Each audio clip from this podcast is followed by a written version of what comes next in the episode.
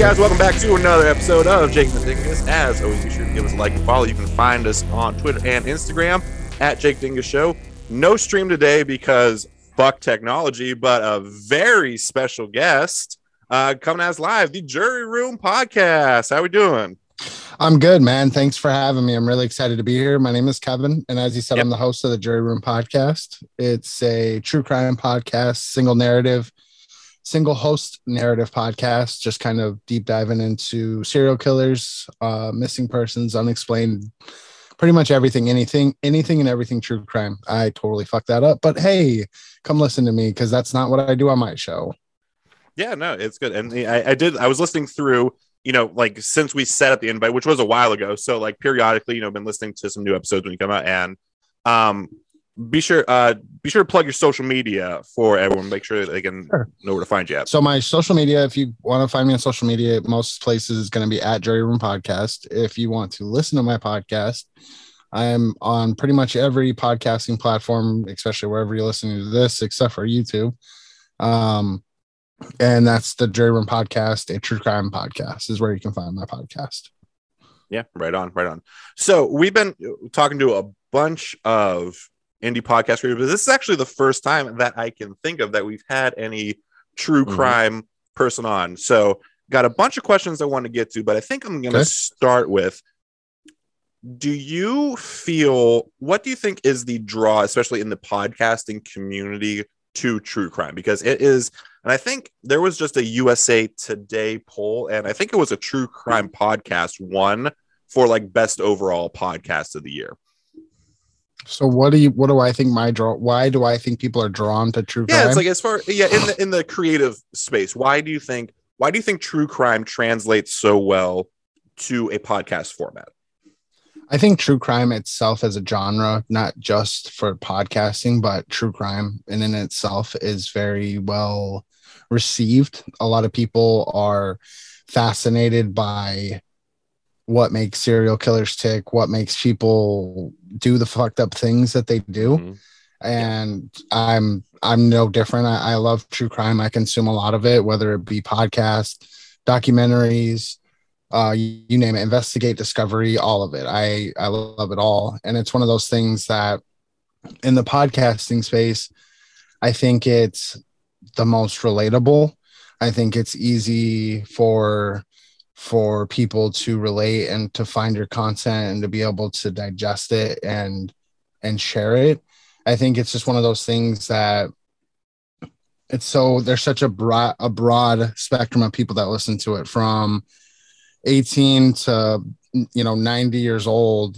They're you're gonna find a listener somewhere. Mm-hmm, and usually depending on where you're where you fall as far as like your age and your demographic it's usually the opposite so like my demographic is uh, 30 to 45 year old females like to listen to me and i i think it's probably because of my voice because it's that male voice type thing and it's not like uh I don't mean that in like uh you got that like a gender sexy, role. You right. got that sexy man voice. Let so, me tell you about how you're gonna die, baby. but but it, it's it's it's hard to because you you you bring up a good a, va- a very valid point right there, right? Like I'm excited when I talk about true crime, and that sounds mm-hmm. fucked up, right? Like how how can you say that you're excited about it? But it's my like I'm passionate about it. I'm mm-hmm. fascinated by it. It's something that I enjoy, and it's something that I like to be able to tell the victim story. That's the other mm-hmm. thing too, is it's not about just the the serial killer or the person doing the killing. It's about being able to tell the victim's story, right? Yeah, and so yeah. even though you talk about it, you got to keep in mind that this was the worst, that person's worst day. The, whoever died, whoever was mm-hmm. hurt, whoever was assaulted, whatever, whatever happened, whatever crime was committed against them, it's the worst day of their lives. And you have to be very mindful of that. Mm-hmm and you brought up a couple a couple really good points there. One that I, I, wanted to mention, like you talked about how it relates in the like, especially podcast about media in general, as far as true crime, like digestible and digestibility is a big thing. So I think, especially for true crime, it it's maybe we're not conditioned to take it in, but it's really easy to kind of it's exciting and it it right. clicks a lot of boxes as far as you know I don't. Yeah, I guess entertainment motivation, like as morbid as it is, morbid curiosity. You know, I I think think people are kind of fascinated by that. So I think, and, and the fascination of it, like we're like 99.9% of people aren't going to get murdered by a serial serial killer, or we're not going to be the victim of a terrible crime. And it's, it's that like, it's almost like when you have anxiety and it's like, okay, I, I'm not having a heart attack, even though I feel like I am. It's like you're going through what that person went through. yeah, like a like a vicariousness. Yeah. you know, you can put yourself in that shoes, and I think to a degree, sometimes what I've found in talking with other people, especially the big one was when all like the Ted Bundy documentaries came out like not that long ago. It was especially in such a sick sense, like how almost relatable, especially like Ted Bundy appeared in a lot of the media. And I kind of find myself reminded, it's like, hey, like he raped and murdered a shit ton of people. This is not a cool dude. And you shouldn't be like, oh yeah, I want it. Like he's so cool and hot and awesome. Like, So, I so it's funny that you bring up Ted Bundy. So, I I can't speak for all podcasters, but for myself, I will never cover Ted Bundy. I Really? don't like how glorified he has been in the media. I don't like the fact that he is this. They've put him on a pedestal, you he's, know. he's, he's like the fuck boy of serial killers. right, and it's fucking disgusting that people are doing that. Like he hurt a lot of people, and Mm-hmm. he w- was on the run for a very long time, and he had a very, you know, long active streak. And I think it's just gross that people are like, "Oh my god, he's so hot, I'd fuck him," and it's like, dude, that's gross. like that's Mm-hmm. It's just, like, yeah, no, he, uh, he definitely, he'll fuck you probably. exactly. No, no, and he, he's just- mad dead. He's he's been mad dead Yeah. for for a minute now. Um, and another thing, like you talked about, like telling telling the stories and looking at like victim perspective. There was it was an episode you actually had kind of two points here. You had a guest on. It was one of it was um oh it's The aftermath. You, you had an Mhm. interview with a it was a former criminal prosecutor. Uh, um, I can't remember the woman's name, but she was talking about like, oh, like this is my experience Oh, how to uh, not that's be Lynette. a victim. That's Lynette from How to Spot a Killer, and she came on for fuck if I can't remember the name of it, but she had a very interesting perspective, and I actually I really enjoyed that. I enjoy all my guests, but her view as a prosecutor was something that you know you don't realize what the Mhm. victims' families go through because you're you're always like, well, why can't you get this? Why can't you get them for all the crimes, right? And she brought a, a different perspective to try to, you know, teach people like this is why they do the things that they do. And I I, I felt that that was a very a very great perspective on her part. So Yeah. it'd be an interesting question to ask her. And I, I'll be candid, I didn't listen to the the episode, so it may have been talked about. But you talked about like what the families go through. Like I couldn't imagine being a family member of someone murdered, sitting in the courtroom, having to listen to the retelling over and over again of what happened Mhm. to whomever it was Yeah. to me. Like that. I, Yeah. I- that wasn't a perspective that we did talk about, but it is I know it's hard. I mean, it's got to be difficult, right? Mhm. Just to imagine hearing over and over again whatever happened to your loved one can't be pleasant. I mean, I, I, I yeah. don't imagine And then having the anybody defense say, enjoys no, that. no, that didn't happen. Yeah. Right. Oh no, you're that witness is crazy, or Right. Yeah. are you sure? You know, and they, and that's the, that's the unfortunate part with our legal system is that it's not. Yes, evidence matters, but it's whoever puts on the best show. hmm That's Yeah, unfortunately that's what. and really when it comes down is. to as far as legality of it like you have to prove beyond a shadow of a doubt Right. that this person did that so and that is a, a classic if you want to talk about probably the most classic true crime example in the past 30 years has to be the oj trial like i mean for all of us like we all in some aspect either Yeah. remember it or have seen things since then about it like oj simpson a hundred percent murdered two people Right. but There's a conspiracy that it was his son that did it. yeah I- I just He's okay. so I'm a conspiracy. so yeah, full disclosure. Um one of us spends too much time on Reddit and 4chan and likes to ingest his news in that regard. And well, what about Casey Anthony? That's another Tell me- trial where she Oh, that's where she was I don't know how guilty. she was innocent. Like how Right. how do you not find her not guilty? right. How did you find her not guilty? You That's how what not find that's her? what he meant. Oh. Yeah. Sorry. Yeah. Yeah. Been drinking. No, I mean that's uh, like that's that's clear cut. Right. Yeah, that was. See, the problem one is, is go ahead. Oh, go ahead. No, you go. the the prosecution they went for murder one on Casey Anthony instead of going for manslaughter and homicide. Mm. And so when they went for murder one, they didn't have enough evidence to prove murder one. Yeah. Right. How do you? So like, you that's how she it, was how found not guilty. Well, and uh, How- as, as a prosecutor going into it, like how how do you not know that you have enough evidence for a specific? Yeah, and I think the most like recent example, I guess, to carry your point, um, the Kyle Rittenhouse thing, like that was you probably could have got Right. him on manslaughter, Mhm. but they're like, no, they were going what it was I don't know what they were uh, going for. murder, murder three. I mean, it was it was a significant charge, Charge, they were trying to right. get him for. I'm like, look, if you put three counts of manslaughter on him, like he's hundred percent guilty, or at least like You get a counter. yeah, too. negligent fire. I, I mean, you can you can build a compound case there. Right. But they're like, no, he went there and he meant to kill people. Mhm. Like, hmm, Meh. he did. But we're not going to killed- charge him with right. Yeah. Hmm. So I, I do have to say I'm I, I was excited for this episode. So my wife is living vicariously through me right now. Hmm. um, even though she's not here. That is the My my that's wife the scariest proposition I've heard in my life. she is brother. a huge true crime oh yeah, it, nerd, I guess. it gets her prego She's- pussy wet. she's a giant murderino.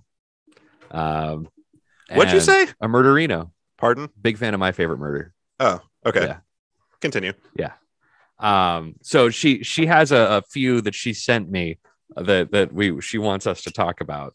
Um, Okay. Oh, and then I had one that that a, a colleague of mine wants to make sure we talk about here. So if if it's all right with you, can we just dive right in?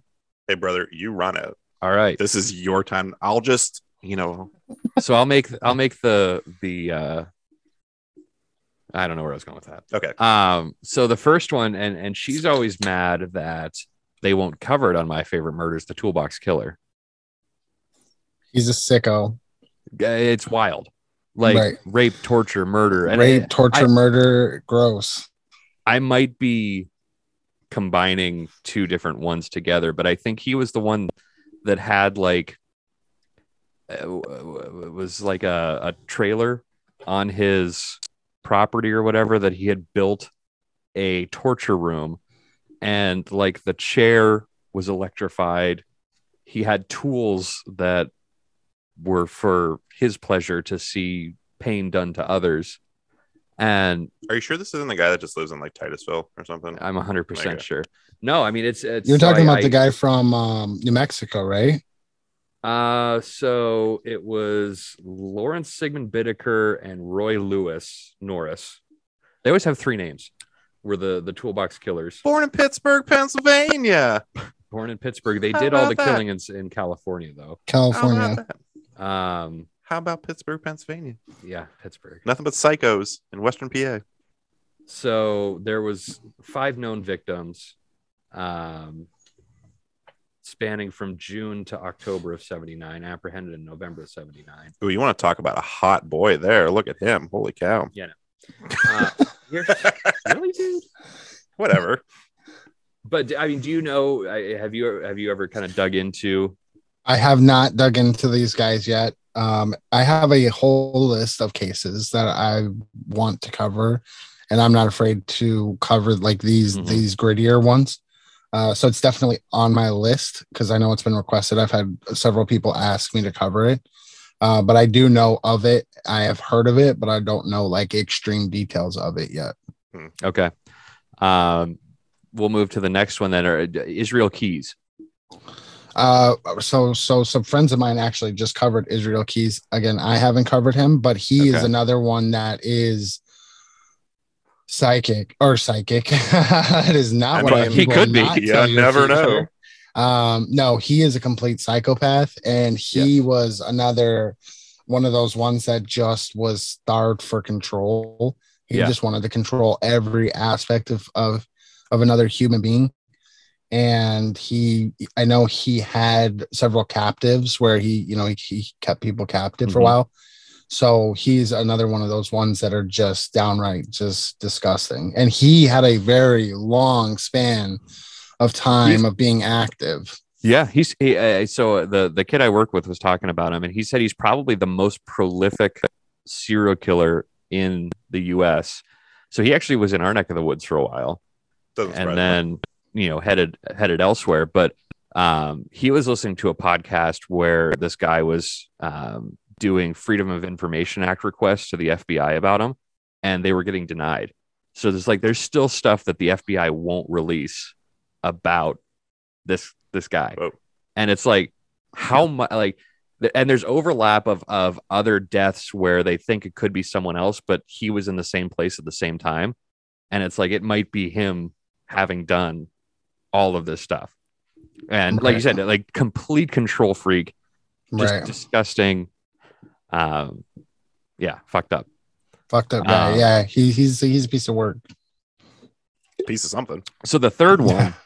The third one was the West Memphis Three. So I haven't covered that one, but I do know about that. Thank you to Mindhunter, right? No, Yeah. that's not the one I'm talking about. I'm thinking about those 16 kids that that died. It's those guys, right? So the West Memphis Three, they were three kids. It, it was in the '80s. So great HBO documentaries. Um, there are three of them. Huh. Ironically, Yeah. it That- follows the funny. right. So it's it's the original case, then a check in, and then when they were released. So they had to do, I think it's called the Brady plea, where they say they're guilty, but they say I I plead guilty, but I did not do this, and then they get to be released from prison. Um, but they were accused of raping and killing two boys or three boys um, in West Memphis, and there was almost no evidence that stacked up to show that they did this. But because they were the heavy metal kids and were goth and wore black and everything and listened to Slayer and Metallica, they were targeted as the three that did this. So later in the documentary, um, it kind of points to actually one of the stepfathers of the kids who would have done it. Hmm. But I, I believe he died, so there's obviously no way that he can, you know, be be Yeah. tried at this point. But you can't take a dead man to prison. yeah, but I mean, it's like it was it was it was wild to see how they could have thought these kids did this. Like they were they were drained of their blood somewhere else and then placed in the woods. Ligature marks, I mean, genitals cut off, and they're seven, eight year old kids that were killed.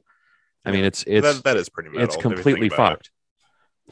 Oh my god, this guy. Don't no mute that part. Uh but that's again, that's a situation, right? Where in the the judicial system where because these kids are a little bit different or they're a little bit off, they've now been branded as, you know, potential killers when there really isn't evidence. But the prosecution put on a grand enough show Yeah. to make it to look like they were the ones who did it. You know what I mean? Like you Yeah. even you can be made to be looked to do something if Yeah. they have the right pieces unless there's no you know there's no proof to put you somewhere else they can make it look like you were there and you did it Well, and I was gonna say like making of a murderer, kind of Yeah. like if Right. you want to talk about like that's, and I don't know where that has shaken out since I then, but I mean, prison. if you look at it, at least how it was presented, it's kind of like, oh, they just they just picked that guy to do it, you know? like, like they drew a name out of a hat type of Yeah, shit. like and this one. Well, Okay. yeah, and, and like I think with the West Memphis Three, it's like you're in the Bible Belt, you're in the Mhm. midst of the Satanic Panic. yeah, Right. It's like there's your easy target. for sure. right. Um, the last one that that my wife had brought up was the Oh, so your wife's the co-host of the show now she is. Hmm. Let me she definitely didn't kick us out of so our pretty. old studio space. Hmm. let me pull up. Let me pull it up here. Um, the East Area rapist and uh, slash the original Night Stalker finally being caught, and she said how exhilarating it would have been to be a part in solving it, or any long term big serial killer case. Hey man, your wife's weird as fuck. No, I, she You're could r- kill me and get off scot free if she wanted to. What was his name? Um, His the actual name. Because I did a, an episode on Richard Ramirez, but I don't think that's what you're talking about. well, about. he was right? he was the famous Night Stalker. right. Uh, Joseph James DeAngelo Jr. I Serial killer- actually, I'm pretty. I'm like 99 percent sure I'm working on an episode on him right now. Okay, so yeah, apparently he was just caught. Um, twelve life sentences plus eight years. Yeah. Okay. Just to make the math even. So what you're what? so what you're saying is he's not going to get out anytime soon. No, I don't think he's he's old from what it looks Right. like. Right. He's old. But Yeah. Right. I guess like they kind of see that in like some sentencing. Like you catch an old ass dude that did a bunch of fucked up shit. They're like, well, we're gonna dunk on you as far as the sentencing, and they're like, hey man, I'm 68 years old. Like you can give me all the life sentences you want, dude. I'm doesn't matter.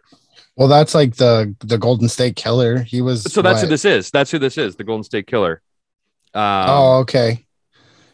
yeah. You know, he I- was caught by um ancestry.com DNA, basically. Yes. Right. And he, he was former law enforcement too. I think. correct. Yeah, he was a police officer for he had a very long span too, because he started way, way early on in his career. And then he went dormant, obviously. He stopped Mhm. killing, but yeah, he he's another one that he's not a good person. He's gross.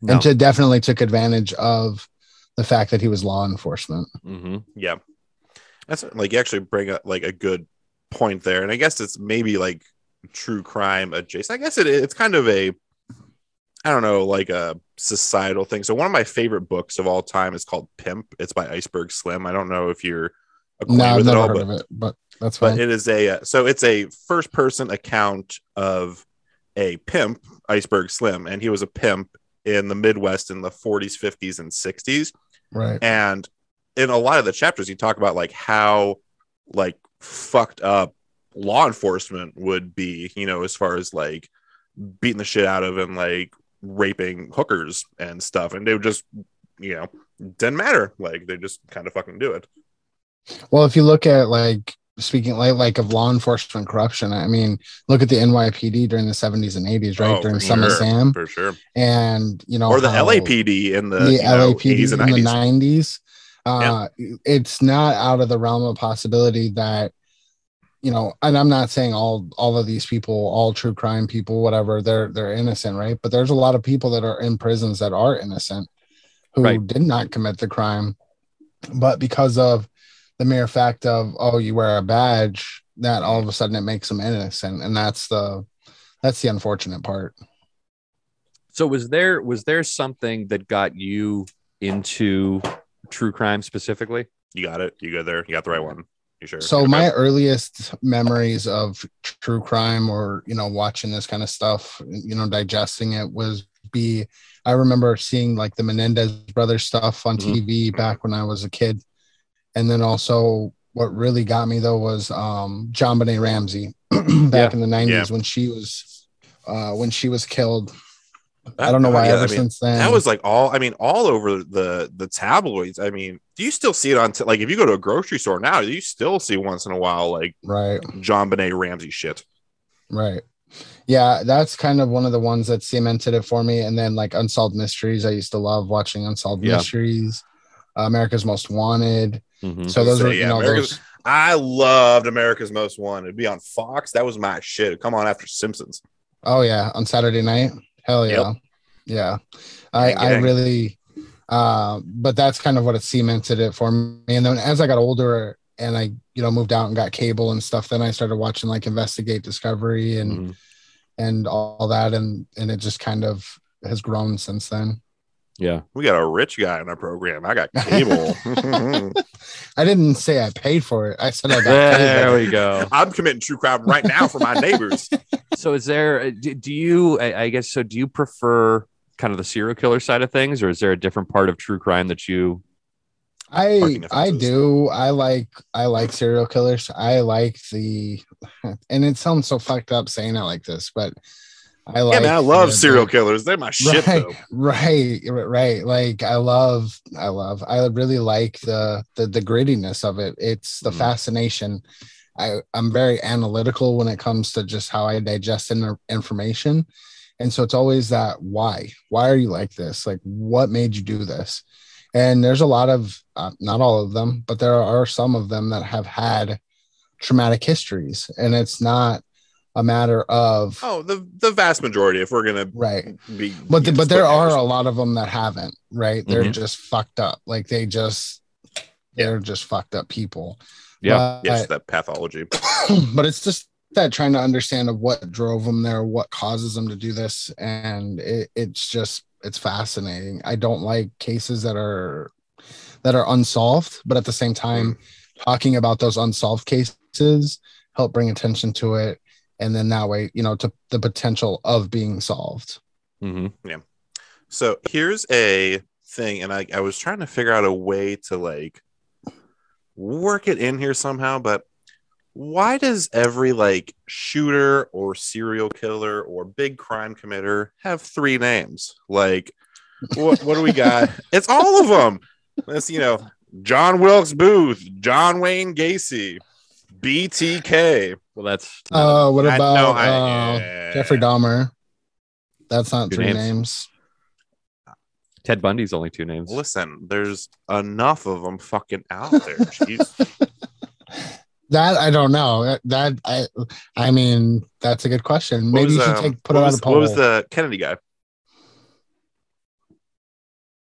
Yeah, had three Oh, names. Yeah, I can see him. uh, uh, Lee Harvey Oswald. Oswald. Lee, Lee, Lee Harvey, Harvey Lee Oswald. Harvey Oswald. Yep. Yeah. Yeah.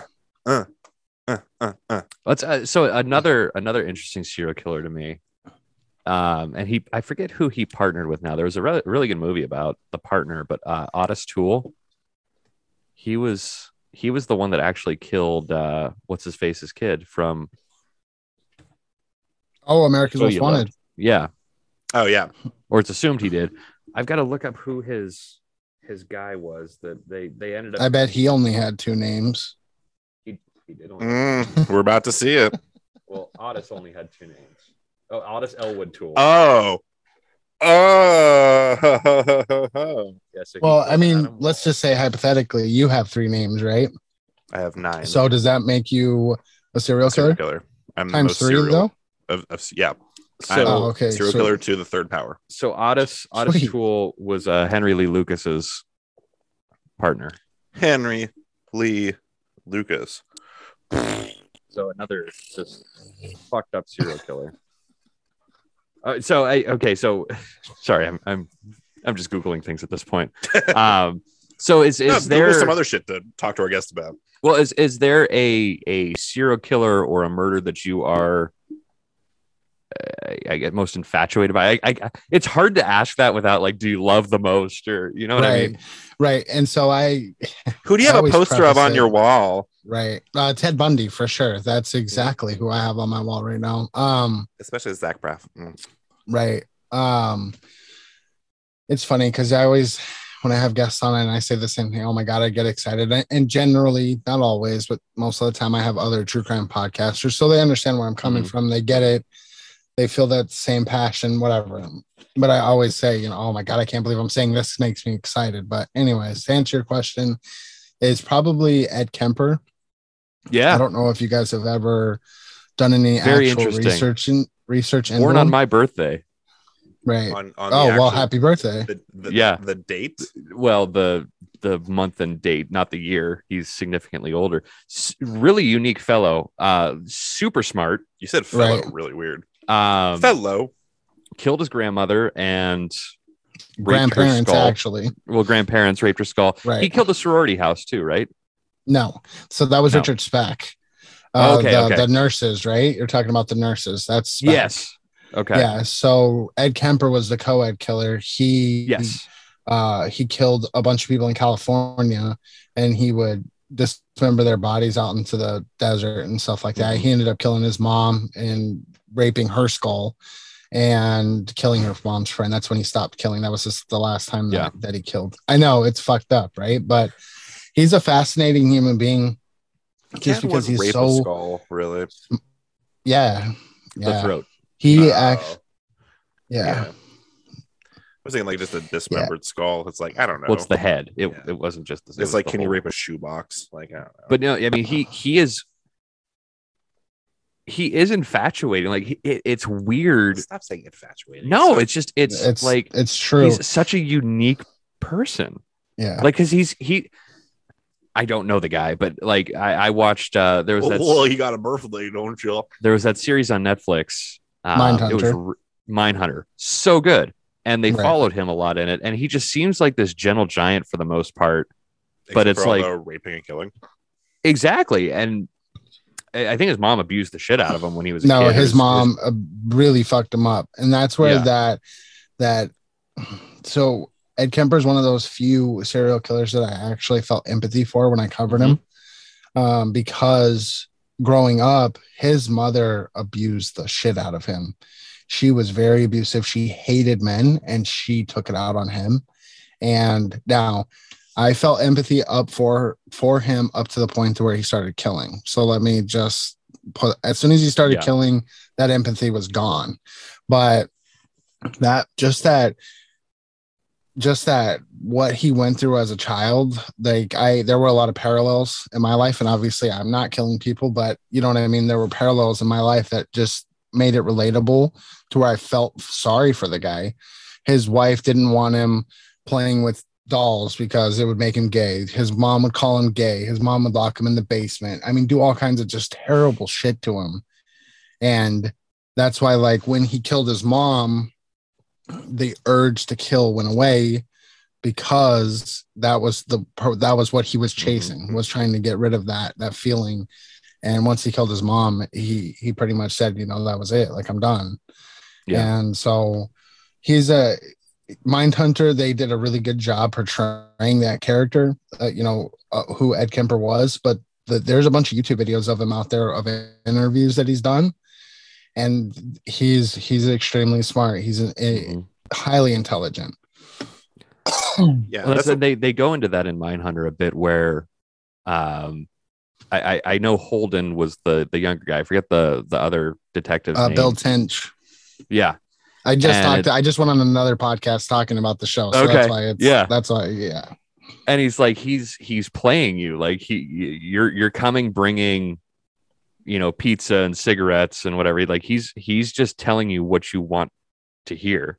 Right. And then like eventually it it goes farther to where like they actually can get some stuff out of him. But it's like like he was just such a smart person that he knows how to play everyone like a fiddle like he could read you in in Well, 10 seconds And it's not so much you look at intelligence, it's not really true intelligence. It's actually like, and as far as a pathological, so I've spent a long i mean he's time, got true intelligence too I, I I've spent a long time in community mental health, and the big characteristic of the vast majority of serial killers is antisocial personality disorder. right It's what you call like a sociopath. Mhm. But essentially, what they do is they can mimic emotion right, but they and it's really kind of because I have I have had a couple clientele I've worked with that have had antisocial personality disorder.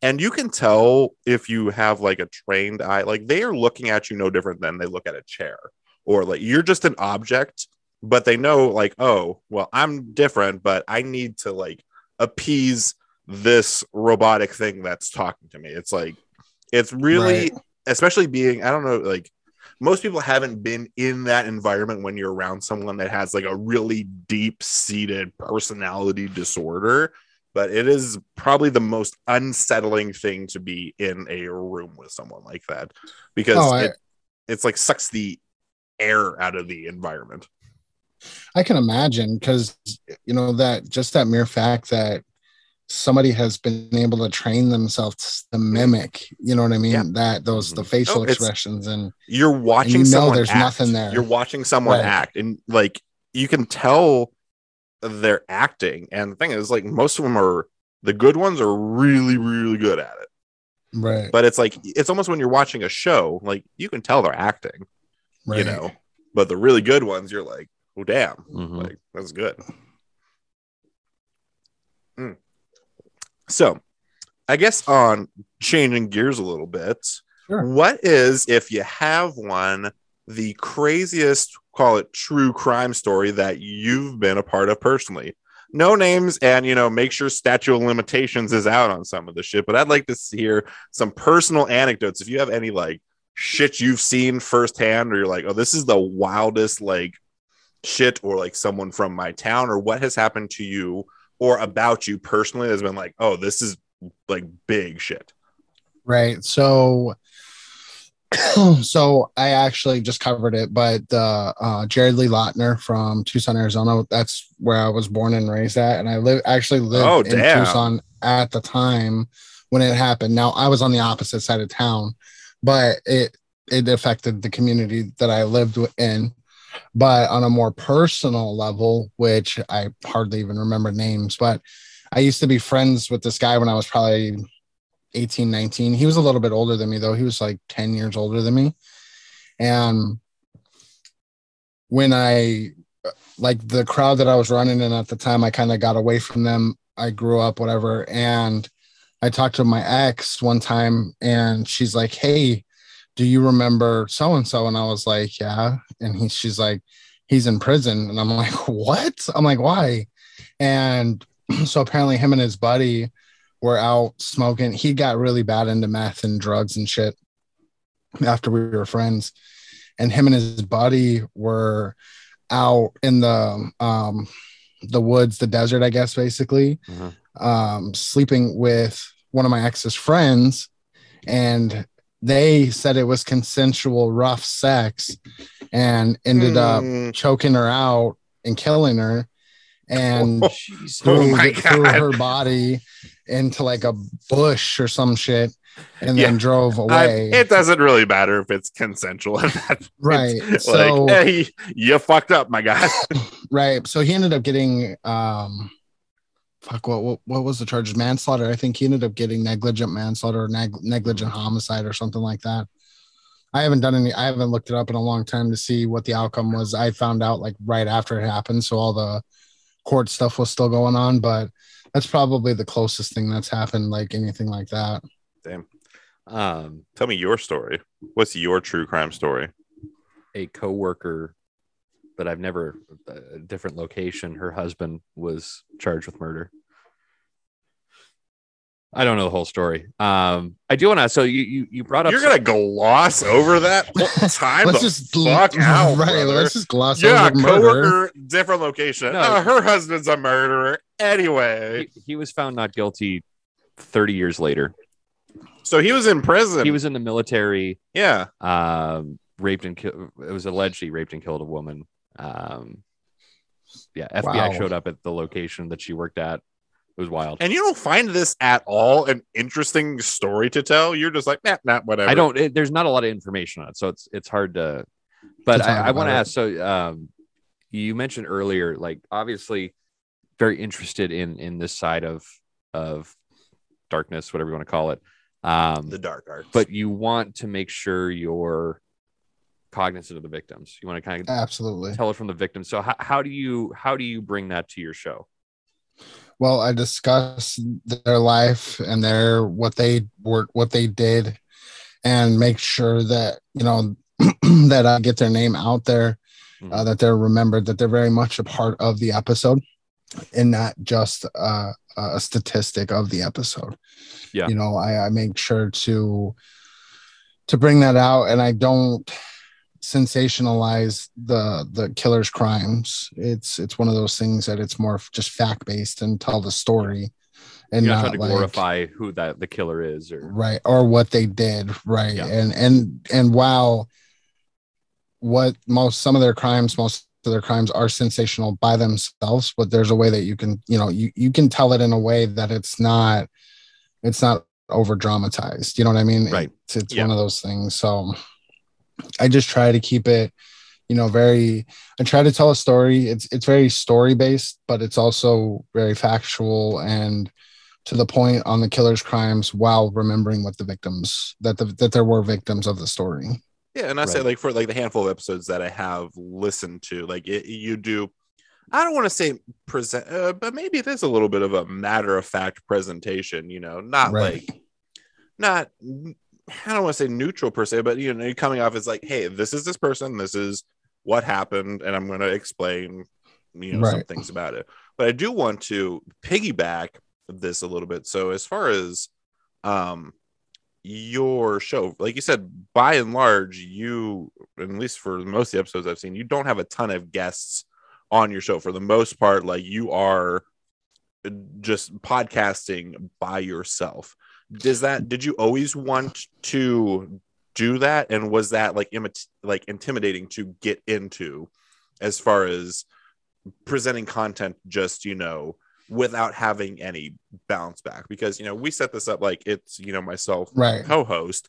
So we have a lot of you know banter and things like that. But i'm always interested talking to especially other creators who do solo episodes and how that process works for you So when I started my podcast, it very much I wanted it to be solo hosted. Uh, it's one of those things that now this is me personally. Now I don't. I'm I'm speaking on on me. I like single. I like solo hosted po- podcasts when it, especially when it comes to like true crime. Now if it's like comedy and stuff like that, that's different.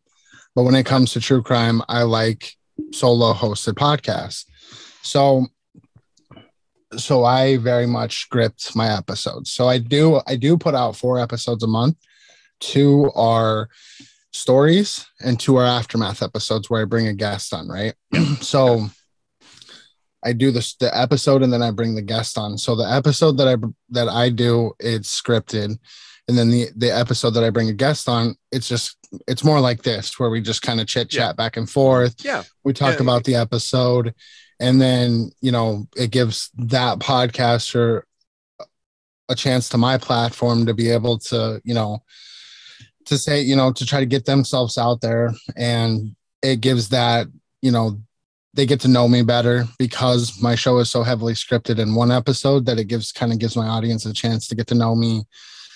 They realize i can laugh because i don't laugh during my episodes. It's very serious. It's very yeah yeah it's and i was gonna say like as far as like it wasn't i was just kind of wondering how the interaction was gonna be but like honestly like as soon as you came on like it, it- we seemed to hit it off like right away. Like you do have a really great sense of humor and i was like but uh, honestly for your show you do talk such serious subject matter right. it is presented in that you know kind of matter of fact right. fashion. So and that's just part of my personality when it comes to stuff like that. I don't again this is just my personal preference when it comes to comedy and true crime they don't go together Mhm. that's just my opinion so if unless it's my right aftermath right so my aftermath episodes are a little bit more lighthearted Yeah. we can kind of chit chat go back and forth but the heavy lifting so to speak for the episode has already been done if you don't Right, yeah. like the aftermath episode that's fine wait for the Right. next episode i'm okay with that. You've had the factual. you've already had the episode. This is kind of just me talking to somebody about it, you know, discussing because there's a lot of different topics you can talk about in true crime the nature versus nurture, uh, sociopaths, you know, psychopaths. Like there's there's a lot of different stuff that you can talk about. But when it comes to the episode, that's where I wanted to be serious. And my aftermath episode, it opens it up for this kind of dialogue, bounce back and forth, banter, joke, laugh a little bit, talk about off the wall shit, and then move on. And that's all it is. It's more or less. And I I only started doing the aftermath episodes because I'm neurotic and I didn't want to miss out on downloads and I couldn't put out four episodes a month. So I was like, oh, I'll do a, a you know a scripted episode. I'll bring a guest on. I'll do a scripted, and so it just kind of natural. But but my audience seems to like it. I it, it, it the numbers are pretty even for the most part. Um, so it's one of those things that it just kind of stuck and it and I enjoy it. It gives me a chance to talk to other people, connect with other people. I've met some really awesome people. You know, it's brought me to shows like yours to just sit down and bullshit and talk and people get to know me. We're counted know? among awesome people now. Well, not you, that? that guy, not you though, him. me, me. um, but no, it's it's just one of those things that, it's just one of those things. I like the serious tones. I like the nature. That's why I stay very monotone in my episodes. I don't like to try to inflect or, you know, show emotion because it's just it's just in my opinion it shouldn't be shown but Mhm. that's just me Um, so I, I want to be respectful of time here. I mean, we're coming up on an hour. I, I do have one more question for you though. Um, i got all the time man i'm good oh, sweet. we're, we're so y- you you mentioned earlier your demographic, kind of thirty to forty five year old woman. Um, It's my demographic too, there, brother. I feel like women gravitate towards true crime, and True. I I mean I I can't relate as and they A man. gravitate towards sexy men with glasses. so. What's uh, do, do that's you, what i'm saying we all Right. got glasses man There Right? we go. Not all of. MILF City, baby. There's uh there's two sexy guys though. you know, you can eat true. a fucking dick, you. brother. Um, do, do you find a reason or do you have a, a, a rationale as to why women tend to be more interested in true crime than men? Okay, so yes, and this is so something that I've learned, right? And this is, and I just something that I've experienced over the last almost two years. So my podcast has been around for almost two years. It's one of those things that I didn't realize how, and this is going to sound whatever. I'm just going to say it. I didn't realize how bad women have it. Okay, and Yeah. by by how bad women have it, I mean if I'm sure your wife has told you, I'm sure that you know you've heard it from sisters, friends, whatever the case is, where they've been harassed by men. They can't go out in public without, you know, having an exit strategy. I was just talking to somebody about this the other day on uh, another podcaster. She's like, "Yeah, I, I'm always constantly scanning for for what people are doing, where I can run to, how I can get away, like all these different things, right?" So I think why I think women listen to true crime trying to learn to try to be ahead of the game. That's Yeah. generally what I think it is. And it's something that I didn't realize that women experienced until I got into podcasting. And then I Mhm. saw, I started seeing it with friends that I've met, you know, over the years, different social media posts, just talking, interacting with different women on the show, stuff like that. And I'm just like, like, even if you look at my aftermath episodes, like 90% of them are women. I think I've Yeah. had I was gonna say you, you, yeah, uh, one or two men. I, I, the two aftermaths I listened to was both women. It Mhm. was the one I mentioned before, and then, fuck, I'd have to actually because it was a while ago. This would have been like, oh, like early February or maybe late January. I listened to another episode, and there was a there was a young lady on there, but yeah, I, I think you're right. I mean, you hit the nail on the head as far as Well, think of serial killers in general. I mean, other than Aileen Wuornos, I can't think of any serial killer that really yeah, and- targets. and the, the, the vast men. majority of Crime crimes is against women. are committed by men. By Well, men. my, so so my wife, um, she had mentioned she was she's actually going out to dinner tonight with her friend, but the last time they went out to dinner, there was some kind of creepy guy or whatever, and she asked her friend about it. And her friend was oblivious, but my wife was like, "No, I found this cue, this cue, this cue." And I knew we could go this way to get out of here if we needed to, or like Your wife might also be on the spectrum, and we did discuss this though. right, but but but that's not it even to- it's to your point like there there she's always Apples and oranges, of, though. Of like the exit strategy or or should i text someone that i'm going here just to know they know that i'm going here and i can tell them you know if something's going wrong and they know where i'm at right. So my little sister. So I have a, a, a little sister. She's there's 13 years difference between us, right? Yeah. I would say two three weeks ago, I was talking to her, and she was telling me a story about how she went to Michael's to get some fabric or something. She was doing a, like an art project or something, and some weirdo started staring at her in the parking lot, and then he like just stood there and stared at her while she was in the car. So she called my mom, and she's like, "Okay," she's like, "I just want you to know this is where I'm at. This is what I'm doing." Mhm. and there's some weirdo staring at me. So she gets out of the car and she goes into the store. He follows her. So she starts walking through the like the middle sections trying to get away from him. And he's at the other end of the aisles following her. So they're like walking parallel. yeah. And so she like turned down an aisle trying to like disappear from him. And he turns to you know he finds her.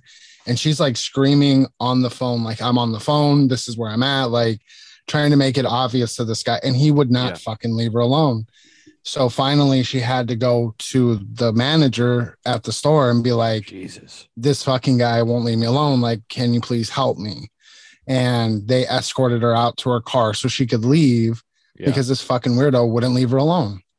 And it's like, and for anybody asking, we don't live in the same state as each other. Obviously, if she would have called me, it would have been a different story, but we don't live Yeah. in the same That state. would be a different type of true crime. That's Right. called a right. dirt. well, they wouldn't find his body and it would be allegedly. right. See, Allegedly. So, right. So, Allegedly. um, but it, that's the that's the reality is is that women go through that kind of ridiculous shit all the time. And I'm not saying I'm innocent. I know I've stared at women too long or said something fucking inappropriate, cringy, nothing. You're not stalking like this. anyone, though. We've Right. never said anything Right. inappropriate. Right. But no, I mean, we I think we do take for granted as men the ability Right. to I can go be I can go anywhere I want, anytime I want, and do whatever I want, and I don't feel like I'm Yeah. gonna be fucking killed. Yeah. And I mean, I don't know about you, but I don't get catcalled Right. ever. Right. like there's no there's no like awkward situations where someone's right. I have I have been catcalled. good for you. No, Whatever. like it, it was uh, it like doesn't matter. no, it was it was. I mean, for me, it was just like I'm not. You know, That not was before 10. we started recording. It's fine. I still love you. Yeah. Look at you, girl. This is. Did you know this is the Korean heart? Like we do heart like this, like heart, but Koreans it's like that. That's good to know. It's hard. So Um, heart. Oh, oh my god. Oh, so kawaii. so you, you you before we got started, you had mentioned um, you're starting a new project. Yes. I am. Thank you for doing my job for me, you fuck. You just flick my tit. I did. Oh, So talk about kind of that. try it, it kind of what flicking his tit. I mean, no, I mean don't talk wanna about that. talk Like, your new pro your new project. you can talk about it if you want. That's fine. Uh, yeah. So I am working on a project. Thanks for asking. I'm working on currently. I'm working on a series within the jury room. I think it's going to end up being its own show, but for right now, it's just a series within the show itself. Yeah. But it's called Addicted, and it's a series based around trying to break the stigma of addiction and addicts. And so it's one of those things that I feel like it doesn't get talked about enough. And I feel like addicts are very much seen as, even in the true crime genre, seen as second class citizens, Mhm. people who use drugs and alcohol. Not necessarily alcohol, because alcohol is socially acceptable, but Right. drugs are, are very much seen as a, you know, like it makes you less than. Same It's with like you're- sex it's a workers. blight like versus being a disease. And Right. yeah, so I'm working on a series, you know, trying to educate people on the history of drugs because believe it or not, most drugs have been legal at one, Mhm. one for point a or another long fucking And- time. Why is Coca Cola called Coca for a Cola? long fucking time. Right. So while ecstasy was legal in the 80s, it was a Yep. um, it was used as for therapy. LSD Yep. was legal. I just actually was watching a video before we got on about that. Um, but yeah, so I'm working on a series on that, and it's gonna be so I have it's gonna be two episodes a week, and plus I'm gonna be putting on my true crime content too because that's my audience. Mm, busy, busy boy. So basically, but I'm I'm working on uh so like the first episode is gonna be on opium and how the history on opium and where it began because a lot of you know morphine heroin those kinds of drugs all Mm, came from very normal from back opium right so The opium But den then- was a big thing for a long time. Right and then i'm also working on interviews so i've been talking to people who have been addicts or had substance abuse problems Yeah. and the crazy thing is, is and i don't think a lot of people realize is, is that it affects people from all walks of life so Mhm. every addict doesn't look Addiction the same has there's no the addiction has no face. So we were almost Right. kind of talking about that earlier. So I'm, I'm a huge Foo Fighters fan. Um, and Right. their drummer passed away, and now it's not been released the cause But, of yeah. death, but he had 10 Yeah, substances in his probable body at the time. And it's like, Right. you can be the richest person in the world, Yeah. you can be dirt poor. Addiction does not doesn't care. discriminate. And I And guess see, as I- far as for your program, so like by career, I am an adolescent addiction counselor.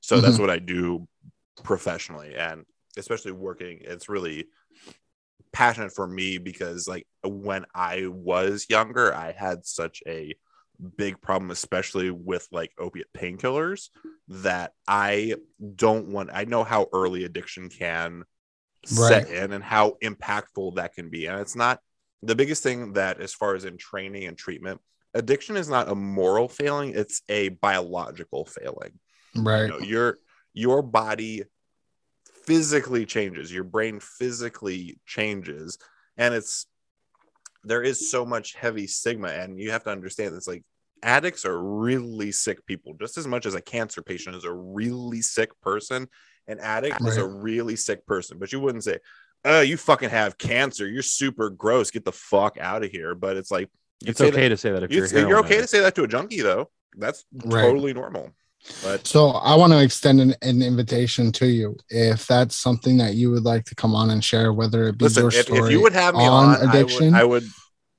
I I would love to sit down and talk with you. So I, I I've got a whole range of people, right? And we've got I've I've so far I've talked to probably 15 people and I've got like my whole month of March, April, and I think into May I've got interviews scheduled and I plan on starting to release these episodes starting May 1st, right? So I've already got my introduction episode. I've got the first episode almost done recording and editing. I'm working on the second one, and I've got a bunch of um, the interviews already edited, so that way I can release them. But like I've talked to people who started using drugs when they were teenagers into their 20s, and then it you know it it became something, right? But Yeah. then I've also talked to people who what they were they were getting their PhD they were having kids. They were married. They were in an accident and then they became addicted to, to oxy. I've talked Mhm. to you know people who were married. They had a family. They had their own business. I mean and then unfortunately you know one of their children died and then it just kind of their life spiraled out of control and and you know so it's one of those things that I've talked to people from all different walks of life, Mhm. from all different, you know, and then I've also talked to ex like experts, people who, Mhm. you know, are, you know, doing stuff like you do. Yep. And you- so it's one of those things that it, it it's really eye opening. I, I have substance abuse in my past. It's if I wouldn't have got myself clean when I did, I was heading down that direction. I was I was heading to that point. So I totally can relate never was a full blown addict, but substance abuse has been in my family. I have alcoholics on my mom and my dad's side. I've watched people, you know, kill themselves drinking. So it's one of those things that just kind of, I just want to break the stigma around it. Is Yeah. basically Yeah. trying to start a conversation about it. That's a, that almost like un, un undid like not a repressed memory, but something that I haven't thought about in a while. Like I, I had a friend in high school. We were we were friends like in elementary school, reconnected in high school, lived like three blocks away from me. Um, would be over at their house for dinner, you know, this, that, and the third, I know you're talking about. maybe. Um, and then his mom divorced his dad. And I mean, everything seemed normal. He was functioning. Hmm. Um, but then read in the newspaper like person with the same name stole a car from uh, a dealership and crashed it and got arrested. And I talked to him at school, and he's like, "Yeah, he's like that was my dad." He's like, Yeah. "I didn't think about it, but like all of a sudden, like all the stuff in the house started getting sold Mhm. to pay Mm. for the drugs." Yeah. and it's just like. eh, your friend's dad can be the one that you know something happens and it just triggers Oh, for sure. Yeah. I mean, Right. like we've had, you know, like I don't there was actually, and I don't know if you remember him, but there was he played drums in a band we had for a little bit, but he ended up getting really big into drugs and he robbed a gas station with a Yeah. sword. Yeah. yeah. right. Oh, yeah. uh, Yeah. He robbed a gas station with a sword. Yeah. A katana. Right. Yeah. He, he was locked up for but it's like a it, it, while. at, at that point your brain is just functioning based off of i need this yeah. Oh, Well, yeah. see, and the It- it- crazy it part- overrides everything.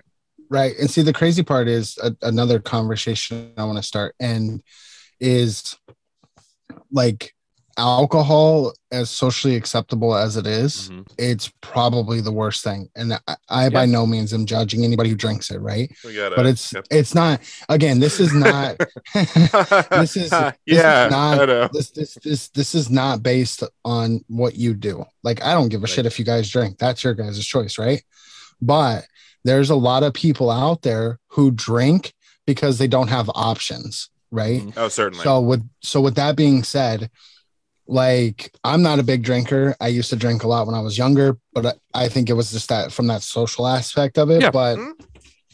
uh, but I'm not a big drinker. But if weed was legal, I'd fucking smoke it. If Yeah. you know, if other drugs were Just legal, depends I where you are. Well, but that's just it though. I work in an industry where even though it's like where I'm at, it's legal Doesn't matter. recreationally and uh, medically, but not not on the federal Not- level, right? Not not for your employer. I get but with that. that being said, with with drugs, they're illegal. People know that for the most part. Right. All of them are illegal. Okay, but that doesn't stop people from using them, Mhm. right? No, no. My opinion, they should be legal. That's just my opinion, because if they were legal, people, and not just from the aspect of oh, the government can tax it because fuck the government. I But no, they can a shit if regulate they- it, and it can be. but they can regulate it. yeah, you know it's, what's it's in not it. You- dirty fentanyl laced whatever. And the Right, big thing, exactly. too, is by decriminalizing, and this is actually something. If you want to read into it, look at like Portugal and their decriminalization. Right. They there was such a massive, massive drug problem in the late '90s, early 2000s in Portugal. So they just said, "Fuck it, we're going to legalize everything, and we're going to treat this essentially as a public health crisis." So Mhm. like. You know, if you are possessing, there's no crime for that. If you're using, there's no crime for that. But you treat it the same way that you would treat Public diabetes or cancer Oh. or whatever. Like, oh, you have a you have a health condition, so we're going to get you in a hospital. We are going to get you treatment, and their incarceration and their addiction rates plummeted once they legalized. I mean, are like there still is a problem with addiction there. And Europe in general has higher substance abuse rates Right. than a lot of the civilized world, but fell. ma- I mean, we're talking they were having I, I want to say close to 30% like adult incarceration rates down to I think it's like about 5% now. Right. And that's the other thing. And I'm not saying, right. So, like crimes that are, you know, DWIs, DUI, stuff like that, still crime. Yeah. Distributing, still a crime. You know, if you're still doing, But knock out those simple possessions. but, but possession, using, like how many kids' lives would be saved Mhm. because their friends would Oh, be yeah. able to feel like they're, they, they could call 911 to save their friends' lives. Mhm. Yeah. right? Like one Yeah. of my friends growing up before I was 21 almost died from alcohol poisoning because we drank so much, but we were so afraid to call the cops, you know, to call anybody to help we're him, to get in trouble. Right? That we nursed him back to health. Now, was Yeah. that this this that was the dumbest thing we could have done, right? But we were kids and we were afraid of getting in trouble, right? Mhm. So it's one of those things that I think instead of criminalizing people and putting people in prison, that we need to educate people on drug use Mhm. and and you know how to properly use them. If you're gonna shoot up heroin, have somewhere to shoot it up and not worry about getting in trouble, but have someone there to where if you overdose, they can save your life. Let's- It's- Canada it's- does something like that, I think, where I, I know they give out clean needles. Right. We do that so here too. I, there's Some some states. places here, We right? do that Not here everywhere. personally. Oh, do we? Yeah, where we're at, they do. You can Oh. get, you can go into a number. You can go into any hospital or any clinic in some doctor's offices, and there's some designated drop off sites, and you can just say, "I would like hypodermic needles or condoms." I mean, honestly, Right. get both. Um, Right. And didn't yeah, they'll, realize that. they'll give them to you, no questions asked. and that's smart i think that's the way it should be and Yeah. they've started to in certain areas you know test uh, psilocybin mushrooms Mhm. you know be microdosing with lsd and Yeah. stuff Yeah. like these and these are all things Yeah, there's that been some stuff with you uh, know- ketamine recently. yeah, right I know, You know, so Canada there's- does the there's- mushrooms. yeah there's a lot of things that we're going in the right direction as far as Mhm. drug use because the reality is is just say no the war on drugs dare It mad failed. all this failed bullshit it's all massively. it's right it's all So- just bullshit The conspiracy side of me though is is Okay. about to jump in here. Yep, it is. No, a- a- and I think it, it'd be curious to see how our decriminalization. Run That back. was a weird way. Decriminalization would occur because I, I think there's a lot of tie-in between CIA, cartel, or is that is that just a stigma or a, a made-up boogeyman? No, it's not made up, but it's not active right now. yeah But yeah, I mean, you're talking in the 80s. Yeah, I mean, the CIA definitely funded a bunch of shit with funded drugs. a bunch of drugs coming into this country. Yeah. Now, that's not actively the case now, but But why would it be active now? We have big pharma pushing bullshit onto us Well, yeah. constantly. well, there yeah. was there was that uh, Hulu Oh, about so that's uh, where Purdue. that's actually where I got the inspiration for my series. It was Okay. called Dopesick, right? Yeah, and yeah. it was on the opioid crisis. and they and- they lied and said that it you know it didn't really cause that much of an issue Only listen- like eight fucking billion dollars that they've been judged to pay, and they're like, "Oh, Right. that's too much money." And the and only reason why, rich right? And the- there's the only reason why they're paying that much is so none of the Sackler family goes to jail for it. hmm Fuck that family. They deserve to die. They are bigger drug pushers than the cartel. yeah they get to keep their money oh, for sure. Right. There's Absolutely. so there's this there's this documentary if you guys are into watching documentaries on HBO. It's called uh Crime of the Century and it's on Purdue Pharma and also fentanyl. It's Yeah. basically on the pharma industry or whatever, right? Yeah. So there was this guy they found in Florida and they were looking for people to be to So be you're, about to be you're going to be witness to something really special right you now. can keep going i just you can keep talking. it's actually been a while. So we're gonna run the bit back entirely. So my co-host the Dingus, on average, now this is a little late for him, but in a one-hour episode, if he can get through it without peeing six times, we're gonna call that a success. he has the bladder the size of a quarter. I've never seen an adult male mm. piss as much as him. And honestly, the only saving grace at this point is that we have a bathroom like two seconds 10 seconds feet away from where we record. Right. So you are in for this is a rare treat for our guests that they actually made it out of the first 20 minutes without him pissing. Well, that's good then. That means I, I was keeping him entertained. You were then. very, yeah, you were keeping him well engaged and Right. urine free. but so i just couldn't do it anymore uh so this documentary right they they cover uh purdue pharma and and oxycontin. And there was this guy in florida. They were looking for people who they could push to the fda saying oh people aren't getting addicted to it. Mhm. so he was the heroin addict. And so there was a uh, there was an oxycontin rep in florida and she had found a doctor willing to prescribe him medication. Purdue pharma was paying for the, his medication for his, his his prescriptions. So this was right around the time when oxycontin when when purdue pharma came out with 160 milligram oxycontins. Yeah.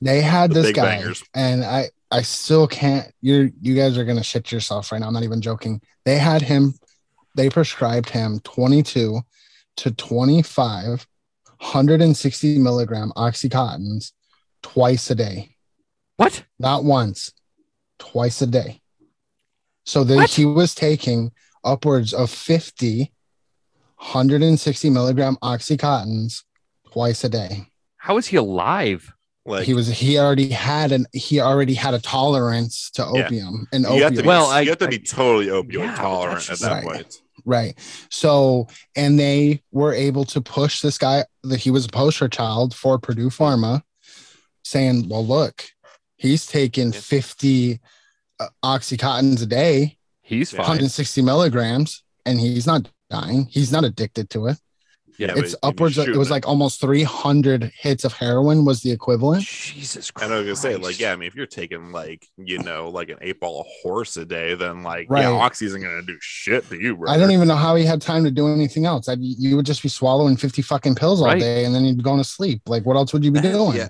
I've heard some crazy stories about like big pill poppers. Like there was a Rolling Stone 80s article wrestlers.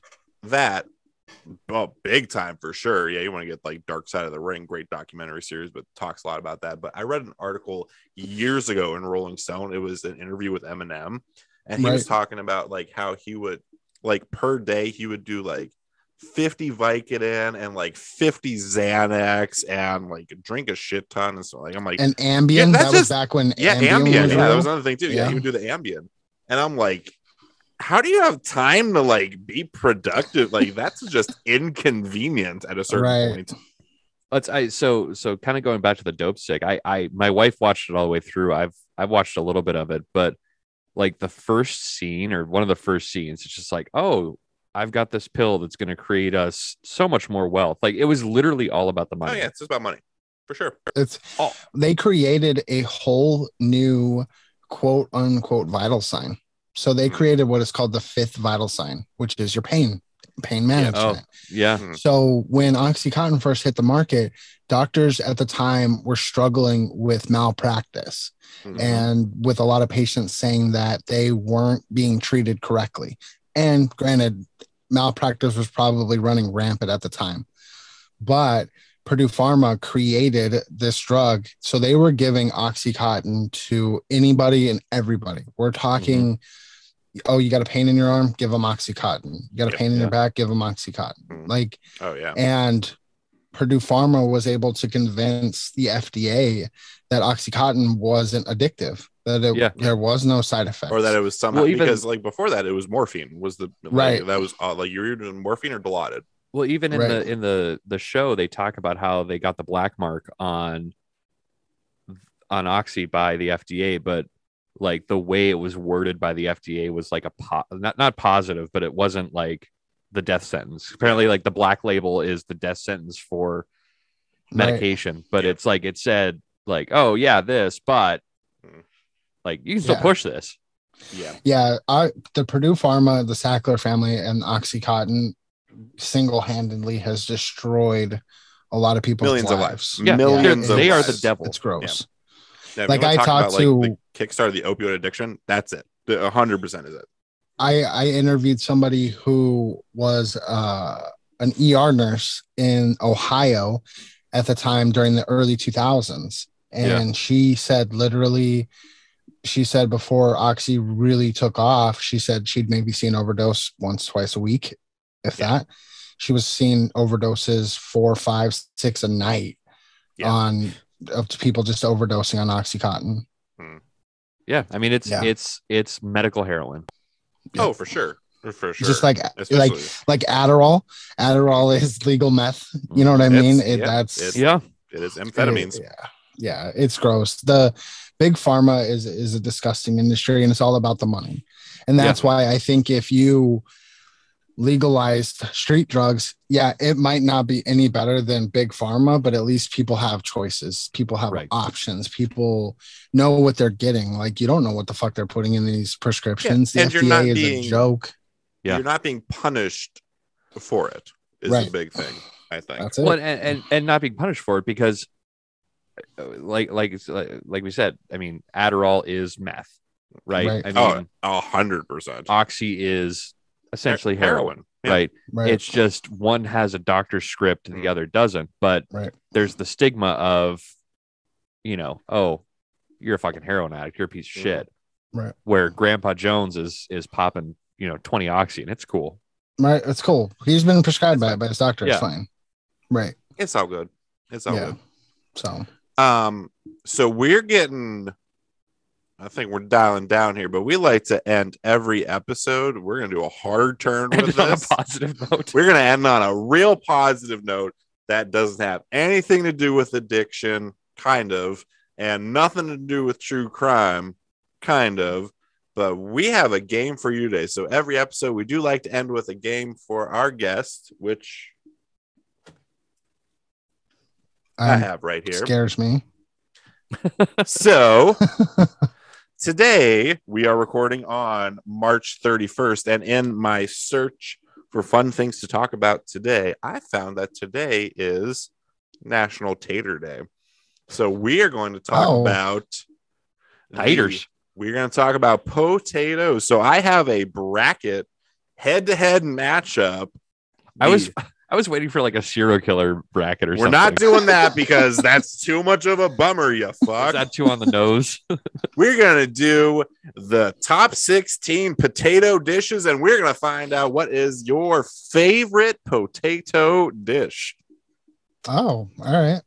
Let's do oh, oh. Listen, it was either that or like Cesar Chavez Day. And I'm like, I don't have enough Cesar Chavez trivia to run by this guy. I love potatoes anyway, so it's fine. Like meat and All right, potatoes are, are like my two major food groups. Viva la raza.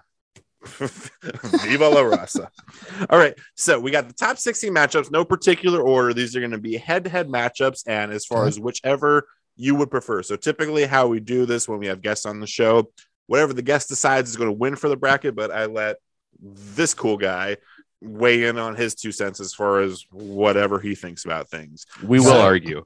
This is going to be the biggest arguments we're going to have on this show, but it's always mm-mm-mm, a good time. So, the All right. top 16 potato matchup for Nash mashup. The top 16 That wasn't even on purpose. It wasn't, yeah.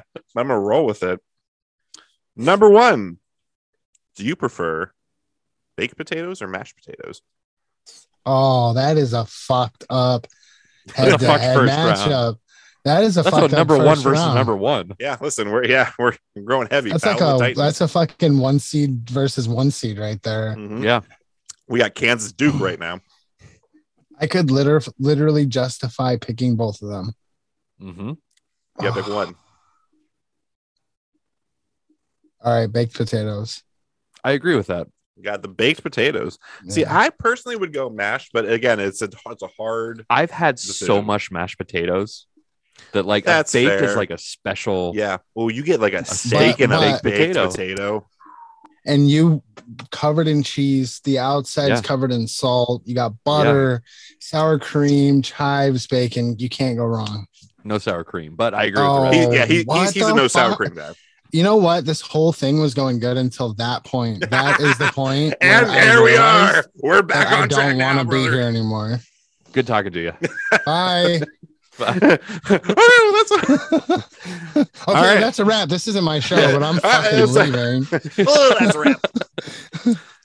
Uh, we got another, I think, grade A matchup here. Do you prefer a potato chip or a French fry? French That's fry. easy for me. French fry, yeah. Yeah, Especially a fresh cut. right. Is it? I mean, chips are all right though. Like, hey, Oh, they're not bad. Chips and dip. don't knock the potato I'm not saying chip. I'm not saying uh, I'm not knocking the potato chip, but easily hands down French fries. hmm French fries. Are you a vinegar Yeah, or no your- vinegar? What's your chip flavor? or is that an Uh, us thing? Or no, no, no. That's you're French talking fries. the French fries. Do you put do you vinegar oh do the- no, Ew. The, malted vinegar. Yeah, that's a that's like a big East Coast thing. that's a that's a negative. No, Yeah, it's I, fucked up. I, I'm exactly on the opposite side of that one. No, that's gross. Ketchup. Uh, no. I like What- French. I like I if if I eat any kind of topping, I I like like cheese fries are good, or uh, ranch. I like ranch with my fries. Ranch is a good one. Cheesy ranch fries. Right, exactly. I'm on board for that. Right. Um, here's an underrated condiment, and I will challenge actually both of you to try if you have not done it. Honey mustard and fries. It is actually pretty good. Honey mustard. You got to really be in the mood for honey mustard, though. well, you got to be in the mood for it, but I'm saying as far I'll as like a fry, Chick-fil-A just- sauce over honey mustard. Ooh, Chick Fil A sauce does smack though. I mean, You know what, they're though? Racist have- and homophobic as fuck, but mm, that sounds good. Go ahead. All right, let's. What's the next one? He's like, you hit it on the head there. All right. Oh, okay, so funny story. So I had a family member who totally blew their life up at Chick-fil-A. So I have I have a gigantic family. So this is somebody I, I don't necessarily have a relationship with. He, he's just a part of my family though. So very much Christian oriented type shit, right? Well, uh, he he was and then he wasn't. Anyways, he was like a CFO of a company, right? So he goes to Chick fil A, records himself throwing a glass of water at the girl in the, the drive through because of Chick fil A's beliefs, right? and ends up like losing his job, like Ooh. gets fired, like no longer like his whole life up. whole like he he went fucking viral. He made himself go viral and lost everything. But was it worth it? Mm, Probably not. No, no. Probably he probably regrets it. Tick tock. All right. Do you prefer tater tots or a hash brown? It's so similar. They are, but they are different. Like you're talking McDonald's hash Yeah, brown. Do you want little tots? Well, it can either be a McDonald's hash brown or like when you go to a diner and you get the hash browns. But see, that's the that's hmm, for breakfast hash browns. For if I'm not in the I'm saying one has to and- cease to exist in entirety. In perpetuity, Oh, there can either that's- never be a tater tot again or there can never be a hash brown. uh, I guess I would go with I, I would prefer tater tots over hash browns. I'll go with that. You're a big tots guy, though. Huge tot guy. Big old tot guy. All right. This is going to be a little, I know where my mindset is, but I'm interested to see yours. Do you prefer home fries or potato pancakes? Home price. Home price. See, like my whole whole Polish Jew showing here, but I feel like you and I are on like this. This I know, I connection. feel like I feel like if you only like sour cream, we could actually be, We'd be friends. best friends. Yeah. Right. But since you don't like sour cream, I feel like So, at this point it's just a wash. Maybe maybe this will help. If sour cream's mixed into it, I'll I'll probably eat it. But I can't just have a dollop of daisy on top. Oh man. I I can. sour I cream. can fuck I, I with still doesn't it doesn't make it better, man. I, I feel like you have to have sour cream on your baked potato. That is like a You don't have to. You don't. No, you- but can you have really ranch do. instead of sour Okay. cream. Hmm. So, for the people who are listening or listen to this, I would love to know your thoughts on this. Please let us know. Do Give you us sour your- cream? Give us your Right. take Can I on s- sour cream. Can I sub ranch for sour cream? Is No, that you okay? can't. No, Fuck. but you can add sour cream on a ranch on top of your sour cream, though. Yeah, you can. Why not just make the, the ranch with sour cream? True, that is true. So would you, I if I just like put the ranch, ranch seasoning, if I put ranch seasoning in sour cream, would you just eat it? So that's what my mom does essentially for vegetable dip, and I eat it. I just hate the flavor of like pure sour cream. It's it's so ah, it's like Greek yogurt. Ah.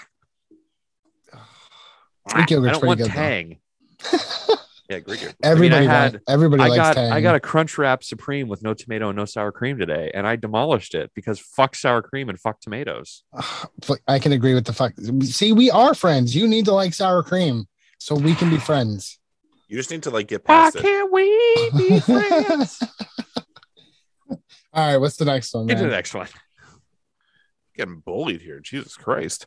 All right, would you rather have? Now these are a little more. These last eight are going to be a little more eccentric, so I do want to see where you guys fall on this. Would you rather have potato salad or potatoes au gratin? Au gratin potatoes. I would go potato salad personally. Well, guess wins on this one, and like I mean, like potato salad's okay, but I mean potatoes au gratin. German potato salad. I didn't say German potato salad. I said potato salad. I know. I haven't had au gratin in forever. Potatoes au gratin, fucking. It is good. smacks, My dude. mom used to make scallop potatoes a lot, Yeah. Ooh, I like scalloped potatoes too. which is I like basically au potatoes. It's, gratin. it's the same. It's the same thing. Yeah. Yeah. Um, uh, here's going to go a little European with this one. Would you rather have gnocchi or kugel? Uh, I don't know what either of those are. So gnocchi is the little potato pastas you get at Oh, the okay. Italian restaurant, Okay, yeah, yeah, and yeah. kugel is the little German, German noodly things. noodly things. The I'd first go one. Kugel. There you go. Gnocchi wins. I- It's Oh, listen, it's a gnocchi wins. apiece. Like gnocchi is the shit. All right, would you rather have potato bread or potato buns or potato skins? Potato skins. Easy. yeah, Because you can have sour cream on them or dip them in ranch. or dip them in ranch. Ah, I'm ordering my skins with no sour cream. I'm ordering my skins with no sour cream. Um, it's like I like a good potato bun, but like I mean, I'll take a especially Hawaiian roll over a potato bun. Same, True. for sure. I'll, I'll take a brioche over a potato bun. Potato skins goes, and it's gonna be an interesting one. Potato cakes, the little, you know, you get the little potato cakes. Isn't that a latke? Eh, it's not really a vodka, but I feel like I know the winner here. Potato vodka. I mean, Probably, I guess I would go with potato vodka. come on, like eh, we got that's a clear winner there. Uh, Listen, uh, potato cakes are apparently. I pretty damn promise, though, potato vodka is not going to make it to the end, though. No, it's not. No, No. but listen, it made it out of the first round. so Slava Ukraini. That's seven seed one. Listen, listen, St. Mary's is going all the way. All right, down to the This is gonna get tough now. Yes, Elite it Eight. is. would you rather have a baked potato or a french fry? Oh, that one's easy. Oh, baked potato. Wow. I- yeah, baked potato. Controversy here. But- I would take the But fry. I I do love good. I love French fries too, though. That but a baked potato man is is. It's it's it is there. classic. It's a classic move. mhm. gotta Yeah. get that baked potato loving. Would I you- won't hold it against you. Okay, would you rather have a tater tot or a home fry? Home fry. Oh, we're having you. You guys can have words for a minute. He's We were really good friends until right now. Well, no, we weren't friends because of sour cream. Oh, that's at right, this sour point, that's right. at We were this friends. we're just we were friends. Yeah, with I know. fucking sour cream. Tater tots are way. we don't even have to. home We don't even have to talk to each other anymore. We can just talk through him now. It's fine. Yeah, no, it's fine. We'll just have intermediaries. Right. You know, kind Right. going this way. Right. As far as like home fries, my favorite is like the potatoes O'Brien, where you got little potatoes with potatoes O'Brien the with peppers and little onions. So good. That's my shit, homie. Roll it. Would you rather have potatoes au gratin or gnocchi? Potatoes au gratin. Au gratin. Yeah. Yeah. I do make a smacking gnocchi though. No one asked. Yeah. We really didn't ask. Fuck you, buddy. What's the next Listen, one? I see you once. If we're lucky, twice a year. I gotta spend a week on week basis with this guy. Oh, we're gonna start doing every other week. Well, no, we didn't because we're popular now. Yeah. So yeah, Go to the next one. you're welcome. Go to the next one. No, I don't wanna- Please. no, let's Our not, Hello. podcast. I don't wanna. no, let's talk Look- about let's talk about your feelings. Would you rather have potato skins or potato vodka? I feel like it's potato skins. Potato skins. That's not even a question. Yeah. No, it's not close. No. Now, would you rather have a baked potato or some home fries? Baked potato. Baked potato. We're back on track. We're back on track. And potatoes au gratin or potato skins? Oh. oh. I'd go skins personally. Go au gratin potatoes. Au gratin wins. Au gratin wins. And then for the final matchup, Baked or au Oh, gratin? my- baked potato or potatoes au gratin. oh. Dude, you fucked this bracket up. Listen, in no particular order. I can feel like the inside's hurting here. No, It's I'm going. like- I'm going baked on that one. I mean, the the cheesy goodness of the au gratin is one thing, but if you core out the baked potato and then you put the ranch Sour in the crispy shell, sour cream. if you put the sour cream in the crispy shell and then crunch down on the crispy shell, it's like having a baked potato and a potato skin all in one. Sour That's Ah, you know what? I can't argue with that logic. The cheesy goodness of au gratin potatoes are it's delicious, but I have I think I have to go with baked potato. There's just something nostalgic about baked Mhm. potatoes. Like It's home. It's home. right, right. that, it's very you know, it- comforting. it, was my personal pre-poll pick. I'm like, oh, baked potatoes gonna dunk on this one. I would have said fries would have won, but baked potato. It is. Kev, thanks for thank hanging you. out Thank you with for dealing us. with us. Be sure plug where the people can find you. Absolutely. So you can find me on most social media platforms at Jury Room Podcast. You can find me on wherever you're listening to the show, except for YouTube. I am not on YouTube yet, but uh, you can find it a Jury or uh, the Jury Room Podcast, a, a true crime podcast. The Jury Room, a true crime podcast, is the correct search term because I'm an idiot apparently. Um, if you want to reach out to me about the addicted series that I am working on, you can reach out to me, Jury Room Podcast at gmail.com. If you have any case suggestions, anything like that, reach out and tell me how stupid you think these two are. No, I'm just kidding. Um, you can do that though. That's fine. uh, no, you can reach out to me, Jury Room Podcast at gmail.com. We talk about true crime, addiction, whatever you guys want to talk about, but you can you guys can reach out. And yeah, thanks for having me. I've I had no idea what to expect, but you guys are awesome, and I, I appreciate. Thank you. You guys have You were awesome as well. Oh man, it's been it's been an awesome it's been an awesome time. So, guys, be sure to give us also like follow. You can find us on Twitter and Instagram. We are at Jake Dingus Show. Just a reminder, we normally stream live six thirty Eastern. You can find us on the subreddit. The U Show new episodes typically come out every other Thursday. You can find us on Spotify, Google Podcasts, Apple Podcasts, wherever you get your content. So, go Guru Podcast. We value and appreciate you.